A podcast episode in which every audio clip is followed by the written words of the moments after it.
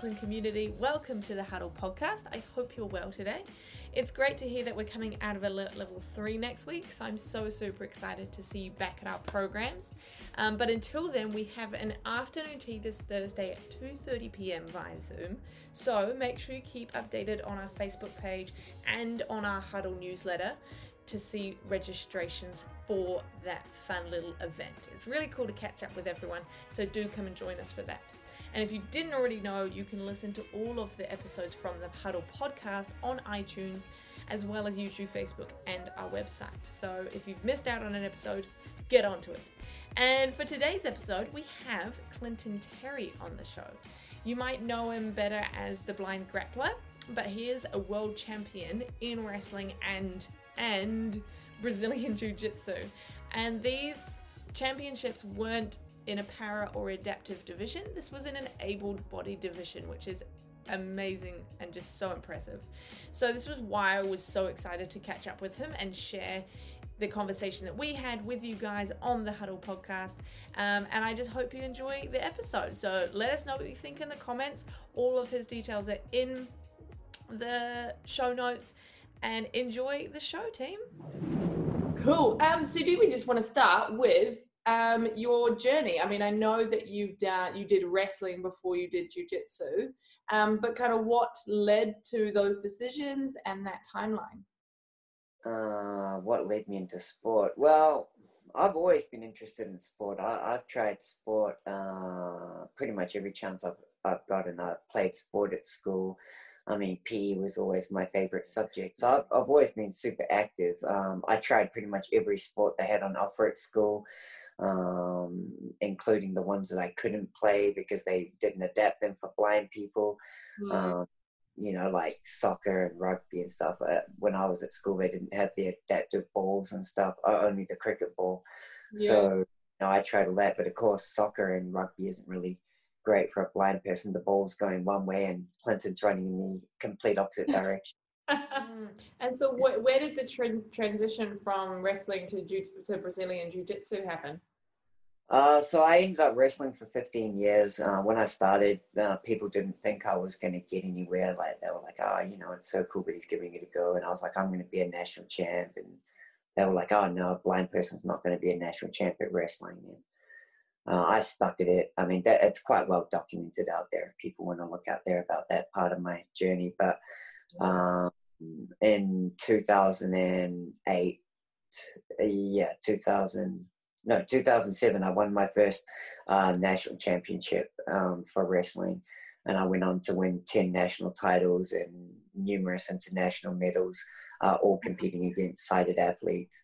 And so at that time, a friend of mine uh, came to me and he had a girl who was uh, going in an MMA fight and she was fighting against a good jujitsu practitioner. So they didn't want her to get taken down. And he said to me, Oh, Clinton, would you be interested in um, being a part of her camp and doing anti grappling with her to make sure that she stays on her feet? And I was like, Yeah, okay, that'll be cool. Mm. So I did that. And, um, uh, and so I trained with her, but as a part of that, I, I was doing the Brazilian Jiu Jitsu classes to sort of be aware of what she needed to be aware of if she got on the ground and stuff like that. Yeah. And I was like, man, this is absolutely fascinating. Like, this is cool. I'm, I'm the bottom of the heap again. I'm learning. Like, I'm not the one that everybody's coming to for the answers. I'm, I'm not just coaching all the time. And, and I forgot how much I enjoyed learning. So I was like, okay, um, I've got these two kids that are competing. I'll, I'll stop competing wrestling seriously and I'll just do Brazilian Jiu Jitsu for fun. I like testing myself against other people. And I don't know how it came up, but somebody was like, oh, you should do the world champs for wrestling. Uh, uh sorry, for Jiu Jitsu. And I was like, man, to be a blind person that's done world championships in two different sports against sighted people would be pretty awesome. Yeah. So I ended up doing that and I win and I lost my first match, my first worlds, like in a really close match. And I was like to myself, you know what, Clinton, you were never going to get a world medal in wrestling, but you could totally get a world medal in jiu-jitsu if you wanted to. Right. You know what would be really awesome? A way to round out my story would be to win a world medal. So I was like, okay, I think I can do that in jiu-jitsu. So I kept training and five years later, last year, I got bronze at the world champs. And Oh, wow. That's yeah. so good.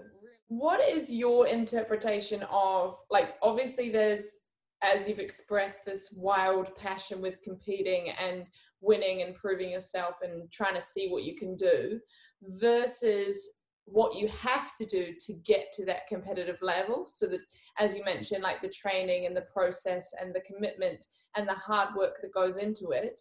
What is that kind of relationship do you think well, I mean, if you want to be super good high level, uh, the thing is, again, when I tell people, and this is with anything, not just sport, mm. um, I, I, tell people that there's a couple of things you've got to decide. First of all, do you really want it?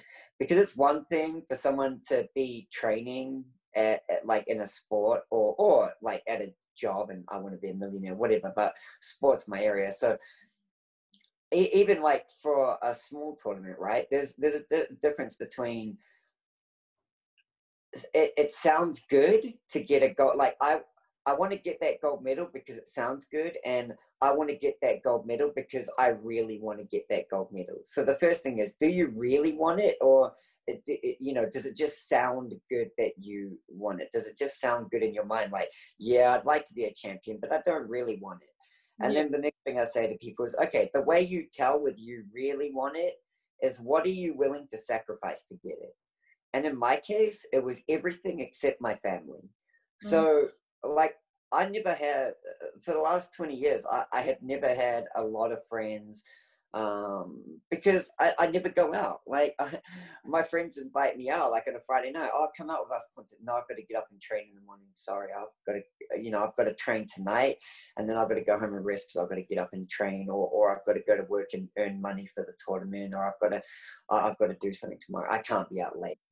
And you know, so people like, oh, come out and drink with us. Even after like a regional tournament, they'll go out and and they'll be like, oh, you know, let's go celebrate. I'm like, no, I, I want to be in the gym tomorrow.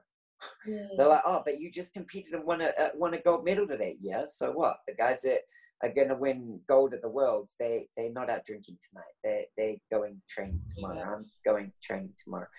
Um, you know, like if people wanted me to go to birthdays or whatever, I'd be like, oh yeah, I, I can come, but I'm sorry, I've got to come after training.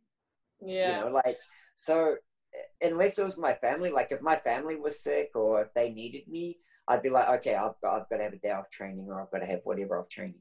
But other than that, I would not have time off training. So, so for me, as I said, I was willing to sacrifice everything except my family for my goal.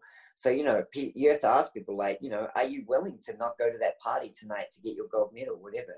And to a lot of people, the answer is no. And I'm like, well, then you don't really want it. So, and, and that's okay as well. Like in sport, you know, you can do sport for fun. And, and I'm completely supportive of that. Um, you know, I, I, coach a team now, and I have people that come in and train with me for all sorts of different reasons because as a coach, I see myself as a facilitator, right? Like you come into the gym, and and I, uh, you know, first couple of weeks, I'm going to say to you, you know, what, why are you here? What, what, what made you start training jujitsu?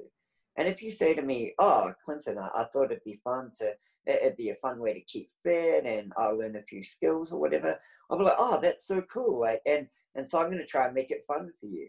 But if you come in and you say to me, "Oh, Clinton, I'd like to be a national champion," I'm going to treat you completely differently because what I expect from you as a person that tells me you want to be a national champ, as opposed to someone who wants to get fit and whatever. Like if someone that is just there for you know the fun of it and to keep fit and learn a new skill, if they message me and they're like, "Oh, Clinton, I won't be in today. I've got a headache," um, I'll be like, oh yeah, sweet, have a night off. I'll see you. I'll see you tomorrow. You know, look after yourself. You know, and be supportive, of course. But if you're an athlete that tells me you want to be a national champion, you message me and you say, Clinton, I'm not going to be there because I've got a headache tonight. Oh, I'm like, you're joking, right? Go to training. Yeah, like um, how much. Yeah, you're right. Like, Those actions do prove how much you genuinely want the success. So you know, and and as as said, I'm I'm completely okay, and I, I completely am supportive of people that just want to do sport for fun because I think everybody should find a sport that they love doing because again, like I, I tell people in my gym, um, and you know, these people pay me, and I'm completely honest with them. I'm like, look, if you're, especially if you're a non-competitor, and you don't leave the gym 95% of the time better than when you walked in, if you don't feel better 95% of the time when you go home tonight, man, find another gym that can give you that because you should feel great after doing a session, especially if you're for athletes that drops a little bit because you're going to have to go through some misery if you want to do really well. But even then as an athlete you've got to have some love for it right like if you really hate it you're not going to do it so even then you should leave the gym 85 90% of the time feeling better than when you came in um, so you, you you have to love it as well if you if you want to be uh, really good what is um, your kind of relationship with your coach is it Pedro? Is he still coaching you, or did? Uh, yes. So I, I have three coaches. Uh, Pedro's the head of our gym, so uh, I do a lot of work with him, uh, and he's an awesome head of the gym. I, I don't know whether it's because I was already established. I actually don't think it is, but I, I've never had anyone at my gym say, "You're not going to be able to do that because you're blind." Like when I said to Pedro, oh, I'm going to win a national champion in jiu jitsu, he's like, yeah, of course you are. When I said to him, uh, I'm going to win a uh, world medal, he's like, I believe you can do it. You know, like there's never ever been any, oh, no, you're blind. Oh, you shouldn't think like, like, you know, when I, when I talk like that with wrestling and I told them I wanted to be a national champ and I wanted to go internationally, I had so much negativity. It, it was really sad. But, um, you know, like, negativity like that? Like, in the jiu-jitsu world or was did it just come from the wrestling world do you think uh well the thing is though it, it's unfair to compare that really because when i started wrestling I, when i started wrestling i was not an athlete. I was 62 kilo. I could not bench press an olympic bar never mind the weights. I couldn't bench press the bar. Like i wasn't naturally strong. I, i'm not a natural athlete. All i am is stubborn. Like I, have gotten everything I am because I'm stubborn and and I don't quit. Like I I I was always first on the mat, last off the mat. Like people would be there, like warming up or you know not really doing anything, and I'd be like, "Hey, can you come and let me drill with you? Come on, come on, get on the mat, drill with me, drill with me, drill with me." Like I'd always be doing more than everybody else, and it's just stubbornness because I wanted to achieve. So, you know, those guys saw someone who, I mean, I lost my first 40 fights without getting, uh, without scoring a point. So I wasn't good. So if that had happened in jiu-jitsu, maybe they would have done the same thing. By the time I went to jiu-jitsu, I was already a 10-time national wrestling champ, three-time Oceania champ. You know, I'd already been there and shown that I could be an international level athlete. Mm. But from what I've seen of my team in particular and some of the teams in the US who haven't um, had a blind student before because there are now quite a few blind students um, going into Brazilian Jiu Jitsu in the US and I mean there's uh, four of us here in New Zealand three of us are competing I mean that that's mainly because of me but um, but I, I do think the jiu-jitsu world is a little bit more accepting than the wrestling world but um it, it is sort of unfair to compare because I, as said, I was already established by the time I went there. Yeah, I guess that like timelines kind of affected that. So we'll look to um, we'll look to close this up, but I always kind of finish with this question of what advice would you give to yourself five years ago? So this is pre world champion um, and everything. So if you were going to talk to yourself five years ago, what would that kind of conversation go like? Uh, probably Clinton, you train too much. You need to slow down a little bit because rest is actually good for you. Um, overtraining is actually a real thing and it is actually really bad for you. Uh, you know, look out, look after your injuries and stuff a bit more because um, in a couple of years you're not going to recover quite as fast as you are now. So, you know. Is that a problem that you think you ran into quite a lot? Uh, overtraining for sure, yes, because um, you know I hate being that guy that misses training. Um, uh, if I miss training, I feel really bad. So uh, I, am always having like sometimes Andrea will uh, she'll see in the morning that I'm just absolutely dead, and she'll get up and she's like, "You're not allowed to go to training today," and I'll be like, "What do you mean?" She's like, "I forbid it." It's so hard to kind of deal with, but you're right. It is so necessary that you look after your body and recover properly to be able to get the best training you can, right? Yeah, exactly. So I, I would I would say, you know, yes, training and stuff and that is important, but you know, really look after your recovery and stuff as well because, you know, you think like people when they when they really driven, they think, oh, the recovery isn't as important, and it is completely as important because, uh, you know, you just end up start you over push your training and then you're training sub optimally right? Like you're you're not even actually it's better to have um, a couple of sessions off a week and actually be able to train to your best ability for every other session than squeeze those extra two or three sessions in a week and then every session of the week you're only training at 80% or 75% because you're you're squeezing too much in. Good know a few faces that I'm thinking of that needs to hear that so I'll definitely be sending this one straight to them yeah awesome all right. Well, we'll look to close that there. Thank you so much for coming and chatting with me um, today. It was really good to get to know you and get to know you things like that. Was there any last kind of message you want to send out to our listeners? Um, just uh, if anybody out there in the martial arts world wants to check me out, or, or anybody in general, just um, you know, follow my Instagram at Blind Grappler. I put a lot of stuff up there. Also, if you are a sports person and um, you know you want some, someone to reach out to and just to chat to, if you're going through some of those things where you know people don't believe you or whatever, uh, that you can achieve big things, reach out to me, send me a message. I'm always happy to talk. I believe anybody can achieve huge things, and I love to support that. And um, if anybody wants to try Brazilian Jiu Jitsu again, reach out to me because, um, you know, I know a lot of people with different disabilities. Like I, have got a friend in Brazil that does it, he's only got one leg. I've met another guy who um, he, he only had one hand. So um, there are there are a lot of people with disabilities all over the world doing Brazilian Jiu Jitsu. We can make it work for pretty much anyone. And, um, you know, if you're interested, reach out. And um, yeah, keep doing what you're all doing, train hard, and you know, dream big and aim high, as I say to everybody.